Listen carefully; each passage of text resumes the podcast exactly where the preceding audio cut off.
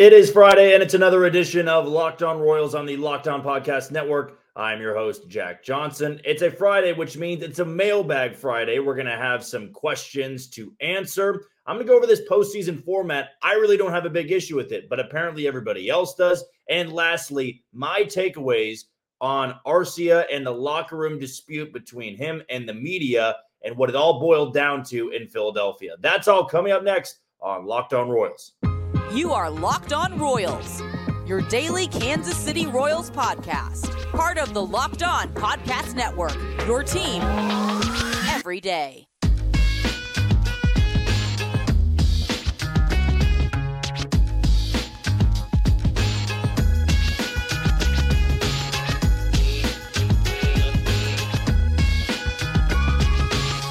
Thank you for tuning in to another edition of Locked On Royals on the Locked On Podcast Network. As always, I'm your host, Jack Johnson, and you can follow me on Twitter at Johnny J underscore 15. That's at J O H N Y J underscore 1 5. You can catch us on wherever you get your podcast. That can be Spotify, Apple Podcast, Amazon Music, Google Podcast, and you can get us on YouTube. We got to continue to keep subscribing, share this podcast, let other people know. I'm going to continue to do my best to make that page as best as it possibly can be for those podcasts. Leave a review, rate this podcast, let us know how we're doing. Because again, we really want to make this thing as good as it can be. If this is your first ever episode tuning into Locked On Royals, of course, welcome in. I'm sure you're a diehard Royals fan and you want to know everything about the boys in blue. Well, I am your guy for that. I'm a diehard Royals fan like yourself. I work here in Kansas City at Sports Radio 810 WHB, so I stay pretty busy uh, with my daily life involving sports. But when you come to this podcast, when you listen to this podcast, we are going to talk about the Kansas City Royals. Doesn't matter if they're 56 and 106 or they're 106 and 56. We're going to give you the best possible content that you can find out there. And we're going to make it easier to find this podcast. We want to make sure that when you're clicking on YouTube, when you're going to that search engine, we're going to pop up. My face is going to be everywhere when you're trying to find Royals content. So you like this podcast, leave a review, subscribe, share it with friends uh, because again, we really want to make this thing big. We want to make sure by opening day 2024, we are the most watched Royals podcast out there. Today's episode though is brought to you by Sleeper. I'm going to have some some picks, some takes for Sunday's game, game 1 of the American League Championship Series between the Houston Astros and the Texas Rangers, but we'll get to that in about 10 to 15 minutes or so. But it is Friday. I love having Friday episodes. I love answering the questions that are sent my way on a mailbag Friday because you guys always have great questions. I hope that I give you good answers. Uh, when you go about this, when we are going through these questions, you can shoot them over to me directly through Twitter. You can leave them on YouTube uh, or you can direct message me. My my direct message inbox is open. So if you don't really want your question to be public, not to worry. I will get to that. We actually had a couple of DMs uh, for questions today, so I'm going to get to that and make sure that we have everything covered on this Mailbag Friday segment. So let's not waste any more time. Let's go to question number one. This is from Weather 2020. He says, "When is this team realistically next in the playoffs? Considering it does things very well, I'd say 2026 could be way longer." The key thing in that for me is if everything goes well. Uh, if the Royals follow a very strict, you know, rebuild timeline, I really do believe with the right moves, the right draft picks, the Royals can be seriously competing in 2025. I'm not going to say 2026 because that would probably mean there's some more slip ups. I mean, this is a full year they're about to have. I'd imagine they're going to take a step forward. You're going to have some more guys that are polished. Uh, you're hopefully finding more talent for the bullpen and slowly building a rotation. You all you have all that go well, and a lot of your draft picks hit. They can compete by 2025. I mean, I look at the Arizona Diamondbacks, I look at the Rangers, and I look at the Orioles. They lost 100 plus games two years ago. So it shouldn't take, and the Royals front office shouldn't convince you that it will take three to four years. This can be a one to two year process. And that's if everything goes well, which is, of course, a very big if. The second question we have is from Jackson. If you could take one player from the old rebuild in 2018, 2020 to have panned out and placed them on the team today, who would it have been? It's a great question. Um, I would probably say it would have benefited this team a lot to have like the 2020 2019 Brad Keller. That really would have been a great piece for the rotation because now you're talking about three guys that are under club control and Reagan Singer and Keller. I don't know though. I feel like still the ceiling was kind of low. Uh, Jorge Soler, if you want to count that his one year was good enough, I wish that he would have been uh, the DH for the Royals for a long time. I really did not like it when the Royals dumped him off. I didn't see him as well. He's terrible. Just get something in return. I don't even believe. Uh, I think it was Kasey Kalich or Casey Kasich. I don't even know what his name was because he never really made it that far in the, the Royals minor league system. I don't believe he's playing pro ball anymore. That felt like a really bad trade at the time. And we've seen how good Jorge Soler has been since leaving Kansas City. So he's somebody I really wish would have panned out. Uh, maybe the last guy, shoot. I mean, the way Ryan O'Hearn looked, that certainly would be great for this lineup. But we know that Kansas City gave him ample amount of opportunities. I'd probably lean towards Keller or Soler. Just the longevity wasn't really there. Uh, that was certainly frustrating to see. I wish Nicky Lopez would have been more of a long term fit, but we just never really saw it. So I think those are my three answers there. If you are okay with those, Jackson. And the third one we got here is from Matt Vernon. He says, Do we have any chances as fans to see an international free agent on the 2024 Royals? Certainly possible. We discussed this yesterday, and Matt, you had a, a great find uh, yesterday on Twitter and shot it over to a couple of us Royals podcasters. It just feels unlikely because we don't really know where the Royals are scouting. They were in Japan, but when you're going after the superstars in Japan, you're going to have to compete money wise with the Yankees, with the Mets, with the Phillies, with the Dodgers, all those teams, and the Royals are not in the same stratosphere as those franchises. To me, it, it just kind of feels like we're not going to see it just yet because the Royals don't have a big presence anywhere. They, they don't have a big presence in going after a Cuban born players. They don't have a big presence in going after Japanese born players. Uh, they usually try to have a big influence in the Dominican Republic, a little bit in Venezuela, a little bit in Puerto Rico. We just really haven't seen it that that much. So I would say right now, no. I'm hoping things change because I think there's a lot of talented guys overseas that could impact this team immediately. I got to see it first, though. Right now, though, my answer is going to be no. The fourth question we have here comes from Ryan. Who on the current roster do you feel is most likely to be traded this offseason? I think we've discussed this in the podcast before. My first pick would be Edward Olivares. He feels like he's in no man's land. Uh, the Royals have a pretty deep outfield. And when JJ Picollo had his season in review press conference, he didn't really bring up Edward Olivares as a long term fit. And I feel like a lot of teams could use Edward Olivares, and the Royals need pitching. So to me, it's not really close. He, to me, is number one on that list. Number two, I would maybe say, oh, they, they could flip Jordan Lyles. It doesn't have a lot of value, but they did the same thing with Mike Minor. Uh, an extra year of control. He's an innings eater for somebody else out of the bullpen. Could go that route. Maybe it's Salvador Perez, but it just feels unlikely. I know the White Sox are interested. Don't see the Royals trade him to a rival, but an easy pick for me would be Edward Olivares. And the last question we have from the direct message inbox comes from 150 Guacamole. He always has great questions in this segment. And this actually comes from our good buddies over at One Royal Way. Uh, it's a very fascinating question. I like it, and it's fun to, to play around with. And it says, Your JJ Picollo and John Sherman gives you $5 to do as much as you like for the following uh, off season, or for the upcoming off season, excuse me. What are you doing at the $5? So there's a lot of options here. You can go with looks like $3 to spend on market value plus 10% for Aaron Nola, $3 to extend Bobby Witt Jr. to a 14 year, $350 million deal, $2 to sign Cody Bellinger, $1 to sign Josh Hader, Josh Hader, 50 cents to sign Aroldis Chapman, $1 to hire more scouts, cross checkers, $1 to invest in more analysts and techs, $1 to marginally increase 2024 farm production across the board, $1 to get Gavin Cross on track for 2025, $1 for three reclamation pitching projects, and one to trade Salvi and $20 million for a former top 100 pitcher and two Dominican Summer League lottery tickets. I am going to say, because I said Bobby Witt Jr. is the, the priority for me, $3 to extend Bobby Witt Jr.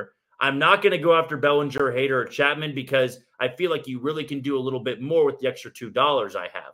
I would probably add a dollar to marginally increase the 2024 farm production across the board because the Royals need a lot of help in that aspect, which leaves me one more dollar. I would probably then say $1 for three reclamation pitching prospects because you saw that with Chapman and what it returned to you in Cole Ragans and Roni Cabrera. So that's how I spend my $5. Prioritize Bobby Witt Jr., a dollar to see production jump across the board in the farm system, and then try to bolster your farm system by fixing three reclamation projects. So really do like that question from One Royal Way. They do fantastic work over there. Shout out to Joel Penfield, Josh Kaiser, uh, and of course Jordan Foot. And shout out to 150 Guacamole to send me that question because that is a fantastic one for this off season. Okay, that wraps up our mailbag segment. We still got two more segments to go, though. And the next thing we're going to talk about is the postseason format. I don't have a big issue with it, but a lot of people out there do have an issue with 100 win teams going home early. We're going to dive into that next on Locked On Royals. You are tuning to Locked On Royals on the Locked On Podcast Network. I'm your host, Jack Johnson. You can follow me on Twitter at Johnny underscore 15. That's at J O H N Y J underscore 1 5. Before we go any further, let's give a shout out to today's title sponsor in Sleeper. No games on tonight. We'll have game one of the American League Championship Series on Sunday. So that is where I'm going to make my picks. It's going to be Justin Verlander on the bump for the Stros. No starter announced yet for the Texas Rangers, so I'm going to hold off on making any picks for the rotation in Texas. But I am going to go with Justin Verlander. That pick was right for me when I uh, made some predictions about his start against Minnesota at Minute Maid Park. He's going to be right back at Minute Maid Park. I think Verlander's going to have a very good game. He's one of the best postseason pitchers still active out there in Major League Baseball. So I'll take JV to go more than five innings in this start and have more than six strikeouts. So kind of setting that line at, at five and a half for strikeouts, and then just get one out in the sixth inning. And that pick should hit for my fantasy team. The second one I have here, I am going to pick a Texas Ranger, and I'm going to pick Adolis Garcia, who really had the nail in the coffin on the Baltimore Orioles season. I will take him to have at least one hit and one walk in this game. He's a power filled bat. Uh, he is one of the most feared hitters in that lineup. And I'd imagine JV and the Astros bullpen are going to be very careful with him in game one, but I'd imagine he gets on base at least twice. Now, with Sleeper, the MLB playoffs are in full swing, which means the clock is ticking on your chance to double your cash on daily fantasy baseball. Baseball has never been more exciting than it is with studs like Ronald Acuna Jr., Mookie Betts, and Shohei Ohtani. Pick more or less on stats for these stars like home runs, hits, strikeouts, and more for up to 100 times the payout on Sleeper. And I actually was wrong because I, I said double your cash. You can 100 times your cash on daily fantasy baseball. So get your picks right, and you could win big with Sleeper. The postseason format is a big talking point right now uh, because the Atlanta Braves, who had 104 wins, are now sitting on the couch. You have the LA Dodgers, who were swept by the 84 win Diamondbacks. They're at home sitting on the couch. The Baltimore Orioles, who had one of the most impressive seasons of anybody in Major League Baseball, are now sitting at home on the couch as they watch the Houston Astros and the Texas Rangers compete to go to the World Series. So I've seen all this talk of, you know, this is unfair to the 100 win teams. They have to sit out and not play for three to four days, maybe even a week while these other teams, these wild card teams, get some reps in. And that to me felt light. Uh, I don't see why you need to cater more to the 100 win teams. Now, listen here. I'm not saying that it's a flawless format. Like if the Royals won 100 plus and they were swept out of the playoffs, I'd probably have some gripe about it. But from a unbiased point of view. I've got no dog in this fight. I've got no dog in the postseason. I just enjoy watching the games. But the 100 win teams use a great regular season, one, to get that bye. They don't have to play somebody in a wild card series. They get an automatic bye, which puts them three wins away from a championship series appearance. Two of those three come at home. So there's the advantage you have. I saw people arguing last night, well, you know, it's unfair to Atlanta because they win 104 games and they're not really benefiting from anything. That just showed that, you know, the Phillies can skate by with 90 wins and then beat them in the postseason. The best thing about the postseason is that it's chaotic. The best thing about March Madness is it's chaotic. If we just had one seeds all the time in, in the national championship, wouldn't you get bored? It's the same teams over and over again. I love college football. Love college football. To me, they have the most boring format of any of the major sports because you look at the last, what, 15 winners. Go back to 2009. There have been seven different winners. That's 14 years. Half of them have been different winners. You had Alabama winning six in that time frame. You had Clemson winning a couple times. Georgia's won back to back, and they're going to be there again. Ohio State's won one. Florida State's won one. You don't really get to see some of the teams that, if you had a bigger format, which of course they're expanding, but you have a bigger format, more chances for upsets. I think college football kind of has a boring format. Baseball, March Madness, even the NFL for that matter. It's a fun format. Now, the NFL usually has the top teams in the end. Usually had the one versus the one on the AFC and NFC side, the one versus the two. But sometimes that can be boring. You know, I, I get it that you want to have the best possible matchups. Are the Phillies going to steamroll the D backs? On paper, yes, the way they've been playing. But we also thought that about the Brewers. We thought that about the Dodgers. Chaos to me is the most fun thing about this. And I'm also not going to trash Arizona for being an 84 win team. Yeah, they limped into the postseason. They got hot. I've seen that argument where, well, it just rewards whoever gets hot for two weeks. That's a part of the postseason. The Diamondbacks had to play four road games against the Brewers and the Dodgers before they could even go play a home game. That's a big time advantage to the higher seed. In the wild card series, it's a best of three. All three are for the higher seed. They're all at home. That to me is an advantage. And if you're a 100 win team and you get a bye, you get a rest up. It's a long season. Can you argue to shorten the major league season? Sure. I'm fine with that going from 162 to 150 or 145. But the postseason format feels okay to me. Why should we just cater everything to the 100 win team when it should be kind of a crapshoot? Who gets hot? Who can perform in these moments? That makes it more difficult and I think more exhilarating. If we just wanted the 100 win teams to be catered to, okay, screw the postseason. Go back to the old days. Take the two best teams from the American League, put them in the championship series. Two best from the National League, put them in the championship series. The winner of that game meets in the World Series. Let's throw out everything we want about postseason baseball. And also, I, I saw some arguments of, well, now it just incentivizes teams to go, well, we don't need to go all the way out in the regular season. As long as we make it, we should be fine. Not necessarily. Texas, Philly, and Houston all are top eight in payroll. They all spent more money than the Braves, than the Orioles, and the Dodgers, who are all sitting at home. To me, it feels like the teams that are left are the teams that are most deserving. Arizona's the the outlier here, but you kind of get a great pool of teams here. You get the team that basically gave the middle finger to their rebuild in Texas. They said, We're done losing. We're going to spend boatloads of money to build our roster. Check. They got it done. You got Houston, who's the villain, who's been there before. You want somebody to root against? You have that in Houston. The National League side, Philly is much must watch TV. They're all over Twitter. They're all over Instagram, TikTok. Uh, they're chirping with Atlanta. Their fan base is passionate. It's fun. It's loud. It's chaotic. Philly is fun to watch in the postseason. And then Arizona is this amazing underdog that shouldn't be here, but is. I prefer that over the same teams over and over again. You know how boring baseball would be if you spent the entire season and then it was Braves and Dodgers in the National League Championship Series. And this year would have been what? The Orioles and the Astros? Cool for the Orioles, but I feel like you have to earn it in some way you are getting catered to a little bit by getting the bye. I mean, I know there were stories coming out of, well, the bye actually favors the team that gets to play, gets to warm up. They also have to win that series. Their players could get worn down. Somebody could get banged up, and then they're out for the divisional series. Well, the top seed, just like in the NFL, they get to rest a little bit. They get to prep their team. They get two home games to open up that series. I just don't feel like it needs to be toyed with a little bit. No, it, it is unfortunate for Atlanta. It really is because they had to play Philly and the divisional series. Maybe you can shake up the format a little bit on that end. But Atlanta won 104 games. They were better than Philly in the regular season. And they got two home games to begin that series. Philly had to go through Miami. You could argue that that was kind of a gimme. You know, Atlanta would have dominated Miami too. And then it was kind of like their exhibition game. It's still postseason baseball. Teams can get the best of you. You saw that with Arizona.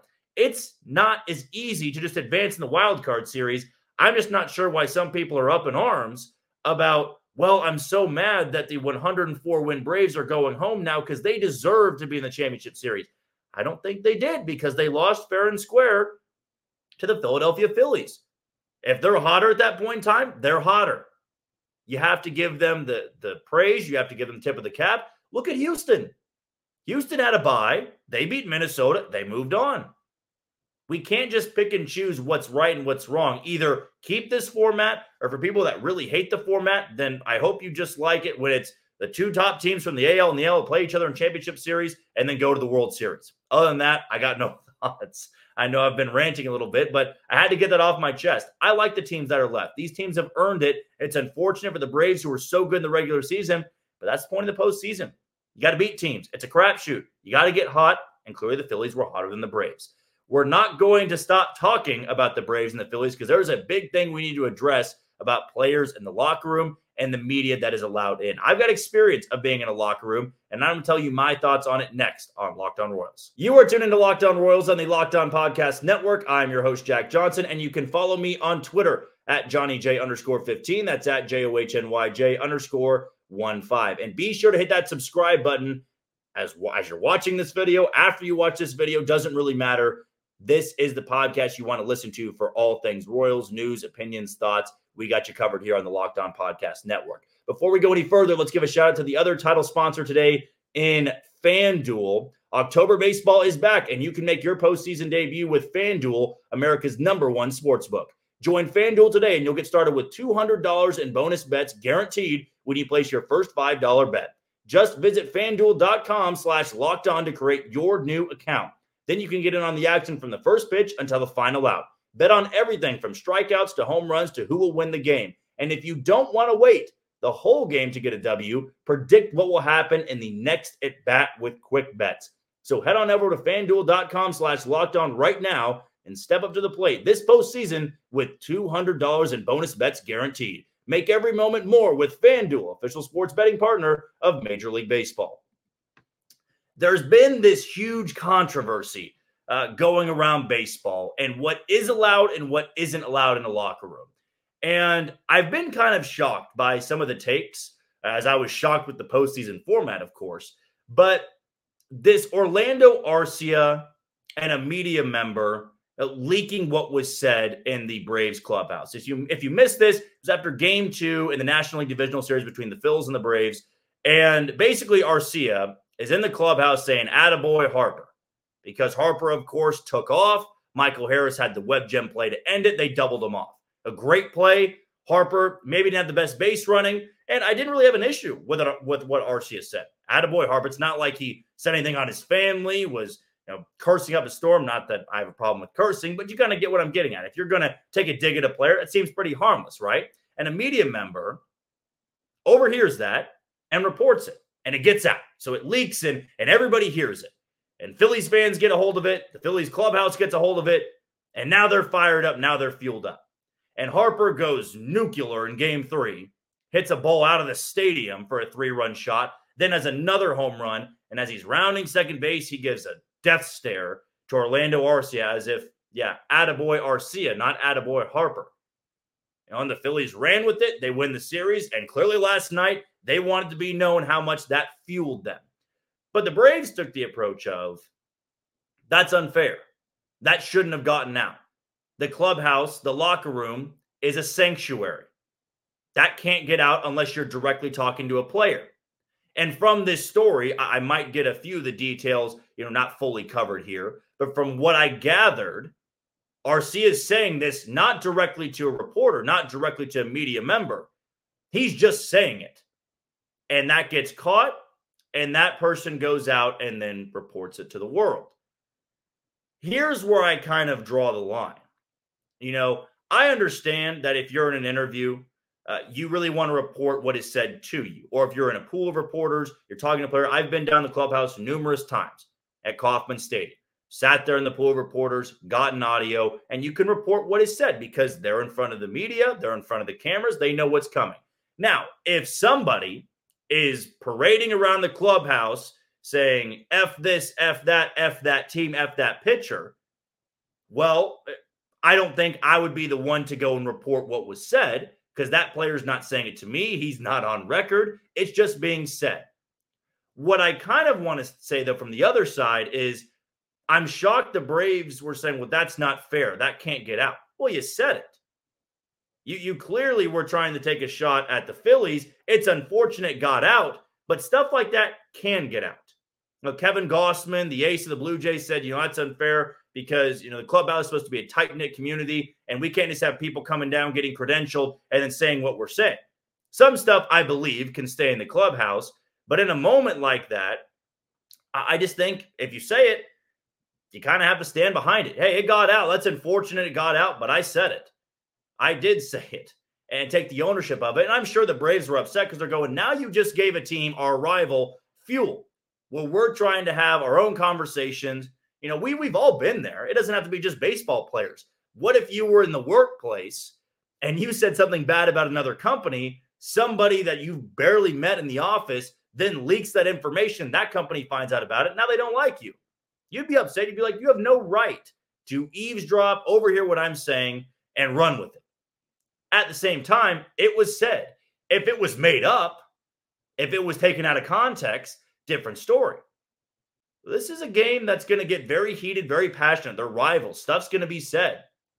You know, I'm sure the Phillies said things about the Braves. It didn't get leaked. Okay, good for them but they're singing Dixieland Delight and saying, you know, F the Braves and all this type of stuff. And that got out because it's recorded and that's all over the media now.